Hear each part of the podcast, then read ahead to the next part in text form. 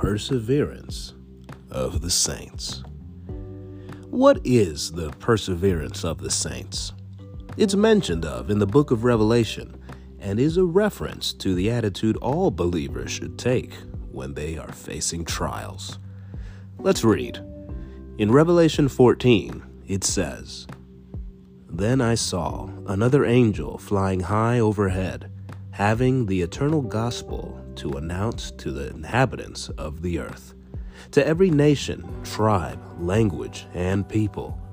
He spoke with a loud voice Fear God and give him glory, because the hour of his judgment has come. Worship the Maker of heaven and earth, the sea and springs of water. A second angel followed, saying, It has fallen.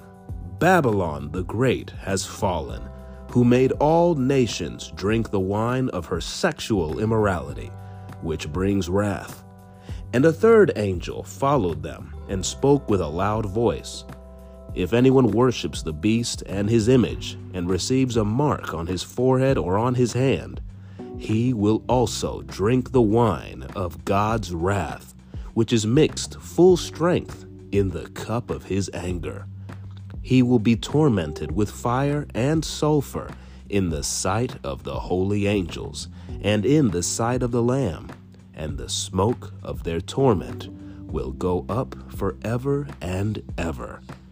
There is no rest, day or night, for those who worship the beast and his image, or anyone who receives the mark of his name.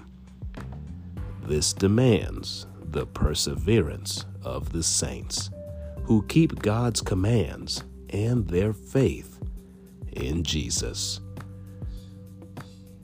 So, to give some context, John the Revelator is having visions about the end of the world, and he's just writing them down and writing them down while in exile on the Isle of Patmos. And he sees this vision of three angels making proclamations before the return of Jesus Christ.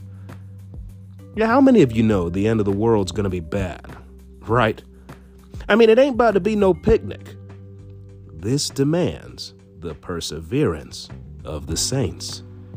God is preparing us every day for the trials ahead that face the believer.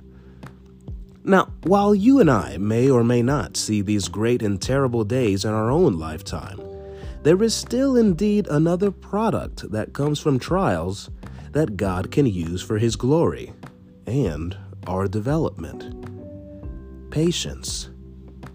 In the book of James, it says, My brethren, count it all joy when you fall into various trials, knowing that the testing of your faith produces patience. But let patience have its perfect work, that you may be perfect and complete, lacking nothing. Patience really is an underrated element in faith culture, in my opinion. Patience is the secret sauce that can help us endure trials. Let's read some other scriptures that mention patience. In Romans 12, it says, Rejoice in hope, be patient in tribulation, be constant in prayer. Likewise, in Romans 8, it reads, but if we hope for what we do not see, we wait for it with patience.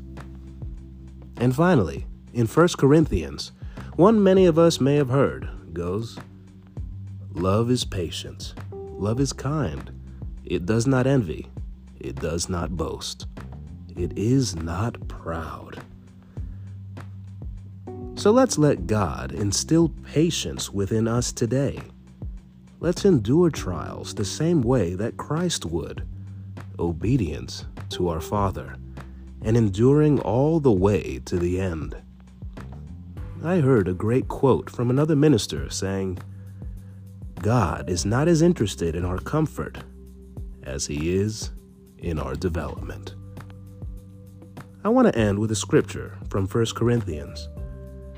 Paul writes, do you not know that in a race all the runners run, but only one gets the prize? Run in such a way as to get the prize. Everyone who competes in the games goes into strict training. They do it to get a crown that will not last, but we do it to get a crown that will last forever. Therefore, I do not run like someone running aimlessly. I do not fight like a boxer beating the air. No, I strike a blow to my body and make it my slave, so that after I have preached to others, I myself will not be disqualified for the prize.